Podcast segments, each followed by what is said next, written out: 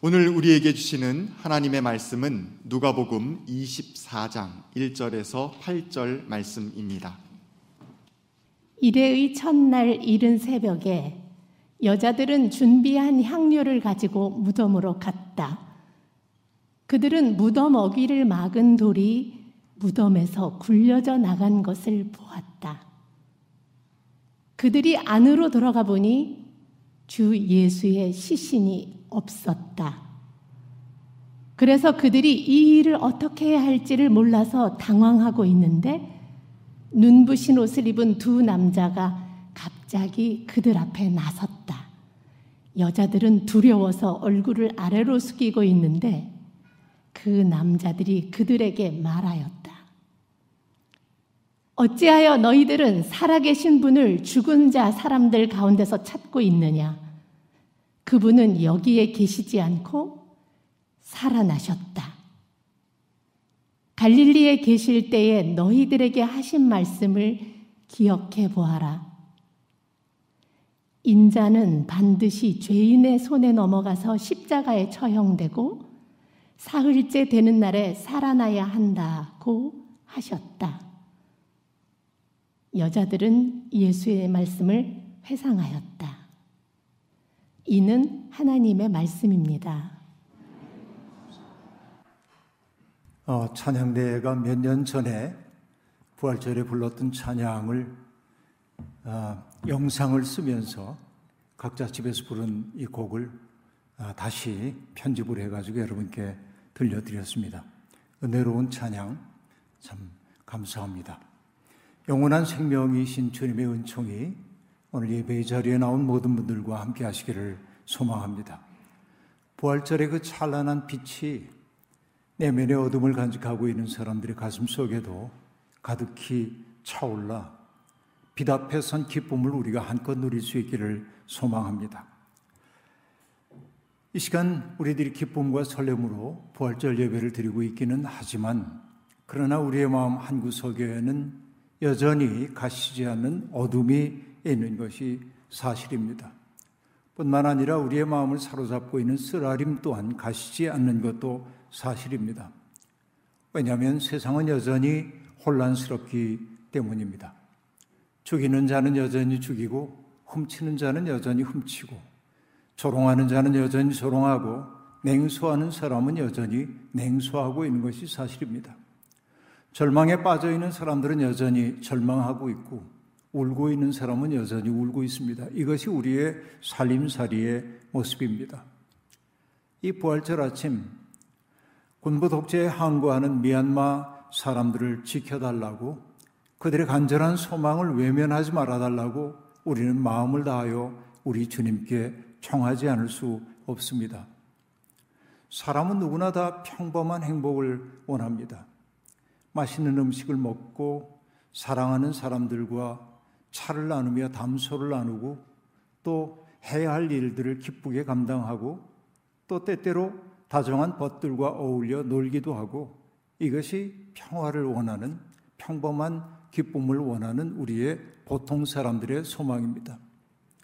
그러나 때때로 인류라고 하는 것은 그런 평범한 행복의 꿈을 내려놓고 자기의 온몸을 역사 속에 내던진 사람들을 통해서 조금은 살만한 곳으로 바뀌었던 것을 우리가 알 수 있습니다.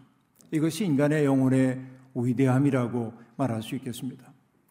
평범한 행복의 길을 잠시 유보하고 총칼 앞에 서 있었던 그 미얀마 사람들, 하나님께서 그들을 정말 지켜주시기를 간절히 소망합니다.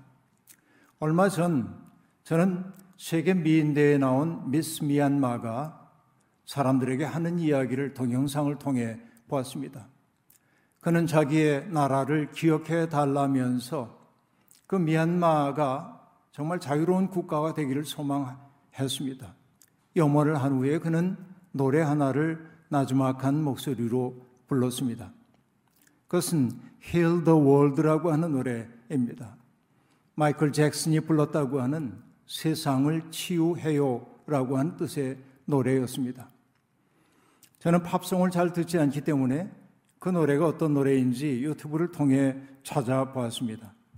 그 노래는 상처 많은 세상을 우리가 함께 치유해야 한다고 노래하고 있었습니다. 모든 사람들이 두려움 없이 저마다의 생명의 몫을 누리며 사는 세상을 열기 위해 사랑의 공간을 넓히자고 호소하고 있었습니다.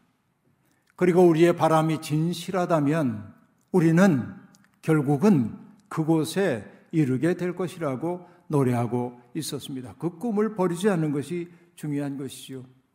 저는 정말 이것이 부활절을 맞이하는 우리가 함께 불러야 할 노래라는 생각이 들었습니다. 유럽이나 미국에서 아시아인에 대한 혐오 범죄가 급증하고 있다는 소식이 우울하게 들려옵니다. 누군가를 혐오한다는 것은 가해자나 피해자나 모두에게 깊은 상처를 입히는 법입니다. 혐오의 대상이 되어본 사람은 그 마음 속에 씻어낼 수 없는 아픔의 기억을 간직할 수밖에 없습니다. 그러나 또한 혐오하는 사람들 자신도 불행한 사람들입니다. 왜냐하면 그들은 혐오를 통해 스스로를 빈간화하고 있기 때문에 그렇습니다. 누군가를 혐오하는 사람들을 보면 유난히 우수한 사람들이 아니라 자기 속에 겁이 많고 두려움이 많은 사람인 경우가 더욱 많다는 사실을 알 수 있습니다. 그렇기에 누군가를 혐오하는 사람은 사랑의 능력을 포기한 사람이고 어찌 보면 비겁한 사람이라고 말할 수 있겠습니다. 그들은 누군가를 증오하지 않으면 자기의 생을 지탱할 수 없는 위기 속에 있는지도 모르겠습니다. 폭력을 폭력으로 되갚을 능력이 없는 사람들을 선택하여 그들에게 자기 속에 있는 두려움을 표현하는 그런 행위는 얼마나 비열한 일입니까? 경쟁이 일상이 된 세상에 살아가는 사람들은 삶을 전투로 받아들입니다. 욕망의 부추김을 받는 사람일수록 다른 이들을 함께 살아야 할 이웃으로 대하기보다는 내 앞에서 사라져야 할 대상으로 바라볼 때가 아주 많이 있습니다. 슬픈 일입니다. 경제적으로는 발전했는지 모르지만은 정신의 빈곤이 심각한 것이 우리 시대임을 여실히 보여주고 있습니다. 지금 우리 사회는 부동산 문제로 들끓고 있습니다. 공적인 정보를 미리 선점하여 자기의 배를 불린 공직자들과 또 그와 유사한 자리에 있는 사람들 때문에 국민들의 분노가 걷잡을 수 없이 번져가고 있습니다. 우리 사회의 상층부를 형성하고 있는 사람들은 어쩌면 그런 혐의에서 자유롭지 않을지도 모르겠다는 생각이 가진 것 없는 사람들의 박탈감을 더욱더 크게 만들고 있는 것이 사실입니다. 고난주간 이렇게 쓸쓸하고 우울한 생각을 하고 있을 때 제 마음속에 벼락처럼 다가온 한 단어가 있었습니다. 기브롯 하따 아와라고 하는 말입니다. 낯선 방언처럼 들리지만 사실 이건 성경에 나오는 이야기입니다. 바로 출애굽 공동체가 경험했던 부끄러웠던 역사의 한 면을 드러내는 단어입니다. 애굽을 탈출하여서 가나안 땅으로 가고 있었던 출애굽 공동체는 많은 어려움을 겪었죠. 때때로 먹을 것이 없었습니다. 마실 것도 없었습니다. 한 달 안에 출애굽을 완료할 거라고 생각했지만 그 세월이 계속 연장되자 사람들은 지쳤습니다. 젖과 꿀이 흐르는 땅에 대한 꿈은 퇴색되었고 그들을 사로잡고 있는 것은 그런 빛나는 꿈이 아니라 현실 속에서 경험할 수밖에 없는 고통 그 자체였습니다. 사람들은 누군가 원망할 대상을 찾았습니다. 하나님을 원망하기도 하고 자기들을 이끌어냈던 모세와 아론 같은 사람들을 원망하기도 합니다.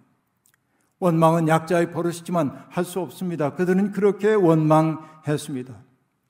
어느 날 먹을 것이 없을 때 그들이 고기를 그리워할 때 하나님은 메추라기를 보내셔서 그들이 배불리 먹을 수 있도록 해 주었습니다. 메추라기도 그날 먹을 것만 거두면 되건만 사람들은 하나님에 대한 신뢰를 거둔 채 많은 메뚜기를 메추라기를 거두어 들여서 그것을 먹고 남은 것을 저장하려 했습니다. 하나님이 진노하셨습니다. 그래서 그들 가운데 질병을 재앙을 보내셔서 많은 사람들이 죽게 되었습니다. 신뢰를 잃어버린 사람들에게 다가온 그 고통스러운 현실, 이걸 목도하면서 사람들은 바로 그 사건이 일어났던 그 장소를 기르앗 하따아와라고 얘기를 했던 것입니다. 기브롯 하따아와라고 말이죠. 뜻은 탐욕의 무덤이라는 뜻입니다. 탐욕의 무덤입니다. 결국 탐심이 우상숭배라고 하는 말처럼 뭔가 탐욕은 우리를 무덤으로 인도한다고 하는 사실을 그 사건은 우리에게 극적으로 보여주고 있습니다. 오늘 우리 사회가 탐욕의 무덤이 되는 것 아닌가 하는 두려운 자각이 우리 속에 있는 게 사실입니다. 그러나 오늘 부활절 아침 우리는 전혀 다른 형태의 무덤 앞에 서 있습니다. 안식 후 첫날 이른 새벽에 주님의 죽음을 안치했던 무덤을 찾아온 여인들은 깜짝 놀랐습니다. 무덤을 막아놨던 돌문이 이미 굴려졌고 무덤 속에는 아무도 없었기 때문입니다. 바로 빈 무덤 이야기입니다. 부활절이 되면 세계 어떤 나라에서든지 두 가지 이야기를 합니다. 하나는 빈 무덤 이야기입니다. 부활의 증거로서의 빈 무덤 이야기입니다. 또 하나는 부활하신 주님이 제자들에게 어떻게 당신을 드러내셨는지 부활 현현에 대한 이야기가 부활절마다 단골 손님으로 등장합니다. 그런데 여러분, 많은 사람들이 빈 무덤은 부활 신앙의 본질이 아니라고 말하기도 합니다.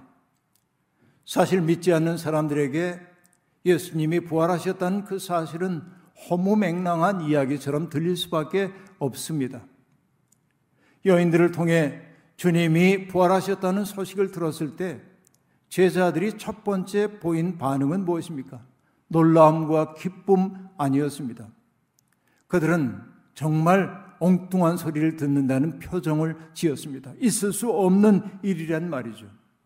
어처구니 없는 말을 들은 것 같이 여겼다 하는 얘기입니다.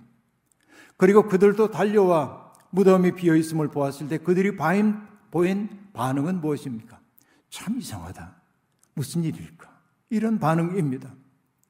바로 이것이 빈 무덤 앞에 서 있는 사람들이 보이는 당연한 반응입니다. 왜냐하면 사람은 자기의 경험 세계 속에 없는 것은 이해할 수 없기 때문에 그렇습니다. 경험 세계 속에 없는 것은 이해하지 못합니다. 나중에 그 경험이 축적되고 내면화됐을 때 비로소 이해가 일어나는데 부활이라고 하는 것은 이해할 수 있는 사건이 아니었던 것이지요. 그러니까 그들이 보이는 반응은 당연하다고 얘기할 수 있겠습니다. 당혹감을 느낄 때 사람들은 흔히 두 가지의 반응을 보입니다. 하나는 그 현실을 모른 척하고 등 돌리고 외면해 버리는 경우가 있습니다. 또 하나는 어떻게든지 합리적인 설명을 찾아보려고 애를 쓰기도 합니다. 부활 사건을 두고 똑같은 일들이 벌어졌습니다. 예수님을 죽음 가운데로 내몰았던 공모했던 사람들은 예수님의 시신이 사라진 것을 두렵게 받아들이면서 사람들 사이에 소문을 내기 시작합니다. 예수의 제자들이 몰래 그 무덤을 지키던 사람들을 매수하여서 시체를 빼돌렸다고 그렇게 말하기도 합니다. 이것은 성경 속에서 반영되어 있는 이야기입니다. 그러나 또 다른 사람들은 이렇게 설명합니다. 예수님의 육체적 부활이라는 거 믿기가 어렵지만 부활 사건은 벌어졌는데 그 사건은 뭐냐? 예수님의 제자들이 자신들의 부끄러웠던 행동을 반성하면서 내면에 자각이 일어나서 예수의 뜻을 계승한 거다. 이렇게 설명하는 사람도 있습니다. 상당히 합리적인 이야기처럼 들릴 수도 있습니다. 그러나 그게 부활 사건의 본질이라고 볼 수가 없습니다. 또 다른 사람들은 중동의 신화를 가지고 부활을 설명해 보려고 하기도 합니다. 사라지는 신 이야기입니다. 중동 사람들은 굉장히 그 사라지는 신 이야기를 소중하게 여기고 있었습니다. 데메테르라고 하는 여신을 숭사했는데 그들은 데메테르라고 하는 여신이 중동에서 어떻게 알려지게 됐냐면 다산과 곡물의 신으로 알려졌어요. 그 여신이 진노하면은 아이도 낳을 수가 없고 또 짐승들도 새끼를 낳지 않고 농작물이 토지로부터 나오지 않는다고 믿었습니다. 그래서 데메테르 여신에게 잘 보이고 싶은 거예요. 그런데 어느 날 데메테르의 딸이 베르세포네라고 하는 딸이 있는데 너무나 애지중지하던 그 딸인데 베르세포네가 제우스에 의해서 지하 세계를 다스리는 하데스에게 넘겨졌다는 겁니다. 베르소펜노가 사라진 거예요. 그러자 상심한 어머니 데메테르는 자신이 해야 할 일을 하지 않습니다. 땅에 베풀어야 할 은혜를 더 이상 베풀지 않게 되자 짐승들은 새끼를 낳지 않고 땅은 곡식을 내지 않아 땅이 황폐하게 변해버리고 말았다는 것입니다. 큰일 났다 싶어서 신들이 회의 끝에 페르세포네를 지상 세계로 그냥 올려보내지 못하지만 1년에 몇 달 동안 지상에 와 어머니와 만날 수 있도록 해주었다는 겁니다. 그래서 데메테르는 그나마 노여움을 풀고 다시금 땅에다가 곡식을 내주기 시작했다. 이것이 중동의 신화입니다. 바로 이것이 사라지는 신의 이야기예요. 이게 예수 그리스도가 무덤에 묻히셨던 것은 바로 사라졌다가 부활하실 때 살아나셨다. 이렇게 그러니까 인간이 의미 있는 삶을 살기 위해서는 뭔가 큰 상실감을 맛본 후에야 기쁨에 이를 수 있다. 이것을 설명하기 위해 바로 이런 사라지는 신 이야기를 하고 있습니다. 그러나 부활이 그런 것일까요? 그렇게 볼 수 없습니다. 여러분, 주님의 부활 사건은 하나님의 뜻 안에서 벌어진 사건이었습니다. 부끄러움에 대한 자각 혹은 영적인 깨달음만이 아니었다라고 하는 말입니다. 합리적으로 설명할 도리는 없지만 부활 사건은 제자들의 마음 속에 깨달음으로 다가간 게 아니라 그들의 삶 전체를 뒤흔드는 강렬한 사건으로 경험되었음이 분명합니다. 성서에서 우리는 하나님이 하시는 일을 봅니다. 하나님은 인간의 마음을 그리고 우리가 서 있는 삶의 토대를 사정없이 뒤흔들어 놔서 옛삶과 결별하도록 만들기도 하십니다. 모세도 그러했고 예언자들도 그러했습니다. 예언자 가운데 아모스라고 하는 사람은 드고아의 목자로 살던 사람입니다마는 그러나 그가 하나님의 부름을 받았을 때 예언자들과 어울려 본 적도 없는 자기의 삶을 하나님이 어떻게 흔들어 놓으셨는지를 표현하기 위해 그는 이런 말을 하고 있습니다. 사자가 으르렁거리는데 누가 겁내지 않겠느냐? 주 하나님이 말씀하시는데 누가 예언하지 않을 수 있겠느냐? 그렇게 말합니다. 내가 지금부터 예언을 해야겠다 작정한 거 아니에요. 마치 사자가 으르렁거리는 것을 들었던 것처럼 그의 삶 전체가 어떤 사건으로 말미암아 흔들렸고 그는 하나님이 원하시는 운명 속으로 들어갈 수밖에 없었어요. 부활도 그러한 것입니다. 여자들과 제자들은 어떤 압도적인 체험을 했던 것이 분명합니다. 새벽에 여인들은 무덤 문 앞에 당도했을 때 깜짝 놀랐습니다. 돌문이 이미 굴려져 나갔기 때문이었습니다. 어리둥절 무엇을 어떻게 해야 하는지 알 수가 없었습니다. 그때 문득 여인들은 흰 옷 입은 두 사람이 자기들 앞에 있는 것을 보았습니다. 깜짝 놀라 여인들은 고개를 숙이고 땅을 바라보고 있었습니다. 그러자 그들이 얘기합니다. 어찌하여 너희들은 살아계신 분을 죽은 사람들 가운데서 찾고 있느냐?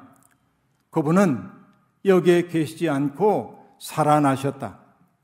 갈릴리에 계실 때 너희들에게 하신 말씀을 기억해 보아라.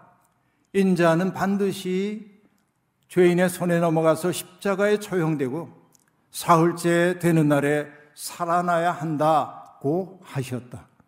천사들이 전해주는 이야기입니다. 천사의 그 이야기를 듣는 순간 여인들은 주님의 말씀을 비로소 떠올렸습니다. 회상했습니다. 회상은 과거의 사건을 기억하는 것만이 아닙니다. 진정한 의미의 회상이란 과거의 사건을 오늘 이 자리에 가져오는 행위입니다. 기억하는 순간 그 말 혹은 그 일은 현재화된다고 하는 이야기입니다. 서서히 여인들의 눈을 가리웠던 비늘 같은 것들이 벗겨졌습니다. 그리고 여인들을 사로잡고 있던 어둠이 쓰러지고 영적인 새벽이 그들 앞에 다가오고 있었습니다. 돌문만 굴려진 것이 아니라 여인들의 마음을 온통 사로잡고 있던 슬픔과 절망의 돌문도 굴려졌던 것입니다. 부활절 아침 여인들이 본 것은 예수님의 시신이 아니라 굴려진 돌이었습니다. 지금 우리도 그 돌을 보고 있는지요? 우리들 속에서 곧 피어나려는 것들을 가로막고 있는 돌문이 굴려졌음을 여러분은 보고 있는지요? 아니면 돌문이 굴려졌는데도 여전히 그 속에서 나올 생각 못하고 살고 있는 것은 아닌지요? 우리를 가로막고 있는 돌문의 이름은 무엇입니까? 두려움, 슬픔, 자기 연민, 좌절감, 원망, 미움, 자학, 이런 것들이 우리의 삶을, 아름다운 삶을 가로막고 있어서 꼽히지 못하도록 할 때가 많이 있습니다. 그러나 주님의 부활과 더불어 그 돌문은 굴려졌습니다. 이제 우리가 해야 할 일은 거기에서 벗어나는 일입니다. 주님은 십자가 위에서 우리의 그러한 부정적인 모든 감정들과 기억들을 다 짊어지셨습니다. 돌문은 이미 굴려졌습니다. 이제는 그 무덤에서 나와야 할 차례입니다. 강원도에 있는 조그마한 초등학교 마음분교 6학년 배강길 어린이가 쓴 옥수수 심기라는 그 시를 동시를 여러분께 소개하고 싶습니다. 시는 이러합니다. 단순합니다. 크면 우리가 먹는 옥수수. 지금 옥수수 씨앗이 새 삶을 시작한다. 땅 속에 파묻혀 캄캄한 세상을 살다가 작은 씨앗으로 시작해 바깥 세상으로 나온다. 오늘도 한 옥수수 씨앗이 새 삶을 시작한다. 여러분, 우리에게는 별로 특별할 것 없는 시. 아, 아이가 6학년생 치고는 꽤 잘 쓰는구나. 이 정도 느낄 수 있습니다. 그러나 아이에게 글쓰기를 지도하고 그리고 아이들과 더불어 글 쓰는 이 일을 정말 즐기고 있는 그 아이의 지도 선생님인 권일한 선생님은 이 시를 그냥 힘들어하게 보아넘길 수 없습니다. 왜냐하면 그 아이의 삶을 알기 때문에 그렇습니다. 그래서 권일한 선생은 이 시를 소개하며 이런 글을 덧붙이고 있습니다. 땅 속에 파묻혀 캄캄한 세상을 사는 아이를 여럿 만났습니다. 부모가 싸우면 지진이 나는 것 같다는 아이, 부모의 이혼 때문에 자기만의 동굴에 들어가 웅크린 아이, 욕설과 학대에 주눅이 들어 불장난을 하며 희열을 느끼는 아이, 점심은 학교에서 먹는 급식, 저녁은 학교에서 가져간 급식, 아침은 학교에서 가져가 먹다 남은 급식으로 해결하는 아이. 정말로 너무나 많은 아픔들을 안고 있는 아이들이 주변에 있는 거예요. 그래서 그 선생은 이 시를 보며 이렇게 영원합니다. 눈에 보이지 않을 만큼 작은 씨앗이지만 아이들이 캄캄한 세상을 뚫고 나와 싹을 틔우고 밝은 세상에서 새 삶을 시작할 수 있으면 좋겠다고. 이 시 속에 담겨 있는 것은 바로 그런 염원이라고 얘기하고 있어요. 그리고 선생님은 이렇게 말합니다. 인생은 저마다 작품을 만들어가는 과정임을 아이들이 이해하게 해달라고 하나님 앞에 기도하고 있는 거예요. 여러분, 부활하신 주님은 바로 그러한 삶으로 우리를 초대하고 있습니다. 돌문은 이미 굴려져 있는 것이에요. 여러분, 주님의 부활을 믿는다고 하는 것은 과거에 벌어졌던 한 사건을 믿는다는 그 말이 아닙니다. 부활은 참 생명에 참여하는 행위입니다. 부활을 믿는다고 하는 것은 우리는 패배할는지 몰라도 하나님은 패배하지 않는다는 것. 세상은 끊임없이 죽임의 질서로 가고 있는 것처럼 보여도 그러나 결국은 하나님의 생명이 이 땅을 뒤덮으리라는 것을 믿는 것. 그렇죠. 우리는 실패할는지 몰라도 하나님은 우리를 실패를 통해서도 당신의 꿈을 이룰 수 있다는 사실을 믿는 것. 이런 것이 부활을 믿는 것 아니겠습니까? 그러므로 믿음이란 하나님의 꿈을 하나님이 이루시려고 하는 세상의 꿈을 오늘 우리의 삶의 자리에서 이루며 사는 것이라 말할 수 있겠습니다. 부활은 그렇기에 명사가 아니라 동사가 되어야만 합니다. 명사를 동사로 바꾸는 과정이 신앙생활이 되어야 한다 하는 얘기입니다. 그런데 우리가 그 믿음 가지고 그렇게 살려고 할 때 비로소 우리는 살아계신 하나님을 주님을 생생하게 느낄 수 있어요. 우리가 그렇게 살려고 하지 않기 때문에 주님이 부활하신 게 진짜야 가짜야 이런 소리하고 앉아 있는 거예요. 주님의 뜻대로 살려고 하는 사람만이 부활을 실감나게 경험할 수 있다 는 얘기입니다. 여러분 살아있는 분을 죽은 자 가운데 찾지 말아야 합니다. 주님은 교리 속에 박제화되어서도 안 되고 그리고 특정한 사람들의 위신과 이익을 위해 벌모로 잡혀 있어서도 안 됩니다. 부활은 우리가 살아낼 때 생동감 있게 우리에게 현실로 다가옵니다. 로빈 월 키머러라고 하는 사람이 쓴 책을 읽다가 저는 생태천이라고 하는 말과 만났습니다. ecological succession이라고 말하는데요. 이것은 어려운 말처럼 들리지만 간단합니다. 시간이 흐르면서 어떤 장소의 식물의 군락이 변화하는 현상을 일컫는 말입니다. 자, 이 키머러가 어떤 얘기를 하고 있냐면 광산지대에서 황폐하게 변했던 그 땅을 바라보고 있는 겁니다.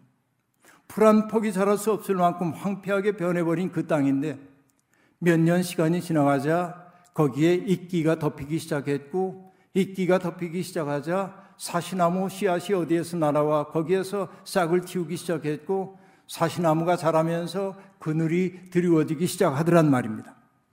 그런 후에는 상상할 수 없는 일이 벌어졌습니다. 그는 이렇게 보고합니다. 나무는 새를 불렀고 새는 우리 주위에 만발한 라스베리, 딸기, 블루베리를 불렀다. 숲 가운데는 그늘이 져 시원했고 사시나무에서 떨어진 낙엽은 폐기물 위에서 얇은 부엽토층을 형성하기 시작했다. 주변 숲에서 이주해온 단풍나무 묘목 몇 그루가 광산의 척박한 환경으로부터 숲의 보호를 받으며 뿌리 내리고 있었다. 여러분, 생태 천이는 숲의 기적을 보여주고 있지만, 그러나 생태 천이는 결국 생명의 주인이신 하나님이 얼마나 놀랍게 일하고 계신지를 우리에게 보여주기도 하는 겁니다. 그렇습니다. 때때로 세상은 공중의 권세 잡은 자들이 지배하는 것처럼 보입니다. 그러나 그렇지 않습니다. 하나님의 통치는 중단되는 법이 없습니다. 믿음의 사람들은 생명과 평화가 살아 숨쉬는 세상, 아름다운 생태계를 열기 위해 지금 여기에서 해야 할 일을 시작해야 합니다. 절망과 체념은 불신앙입니다. 부활은 우리로 하여금 우울에 빠지지 말고 이 어두운 세상에서도 생을 경축하며 사는 생태계를 만들라고 명하고 있습니다. 우리 주변에 아름다운 생태계를 만들라는 것입니다. 따뜻함과 친절함과 명랑함으로 사람들이 다가와 마음 편히 쉴 수 있는 공간을 만들라는 것입니다. 여러분, 개인이 할 수도 있고 공동체가 할 수도 있습니다. 지금 벼랑 끝에 내몰린 사람들의 설당이 되어주기 위해 애쓰고 절망의 어둠 속에 갇혀 있는 사람들을 그들을 가로막고 있는 돌문을 굴려주고 그들이 생을 경축할 수 있도록 만들려는 겁니다. 그때 한때 우리를 사로잡고 있었던 비애감은 기쁨과 감사로 바뀔 것입니다. 황폐한 땅이 숲으로 복원되듯 부활하신 주님과 동행하는 우리 주변에 하나님 나라의 생태계가 일어나기를 바랍니다. 바로 우리를 통해서 그런 아름다운 세상의 꿈이 하나님 나라의 꿈이 번져가서 우리와 더불어 세상이 밝아지기를 소망합니다. 부활하신 주님의 빛이 환히 열린 미래로 우리를 인도합니다. 그 길로 뚜벅뚜벅 나아가며 부활의 증인이 되어주기를 주의 이름으로 축원합니다. 주신 말씀 기억하며 거듭의 기도 드리겠습니다. 자비로우신 하나님, 생명을 받아 이 땅에 살아간다는 것은 행복하고 기쁜 일이지만 그러나 철이 든 이후에 우리의 삶은 고난의 연속이었습니다. 꿈꾸고 있던 것들이 좌절되는 것들을 경험하기도 합니다.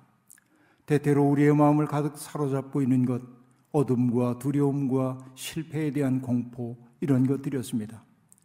살다 보니 세상에서 우리는 쓴맛을 바라보다가, 맛보다가, 그만 돌문 속에 갇힌 사람이 되어버리고 말았습니다. 그러나 오늘 우리는 듣습니다. 무덤을 막았던 돌문은 이미 굴려졌다고 말입니다. 주님께서 우리의 죄와 허물까지 다 짊어지고 가셨고 그래서 우리를 자유롭게 풀어놓아 주셨다고 말입니다. 이제는 부활하신 주님과 더불어 아름다운 세상의 꿈 이루기 위해 애쓰는 사람들이 되고 싶습니다. 스스로 갇힌 자리에서 나올 뿐만 아니라 우리 주변을 주님의 사랑으로 울타리치며 살 수 있기를 간절히 소망합니다.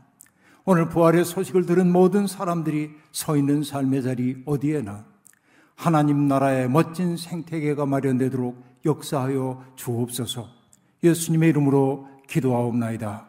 아멘.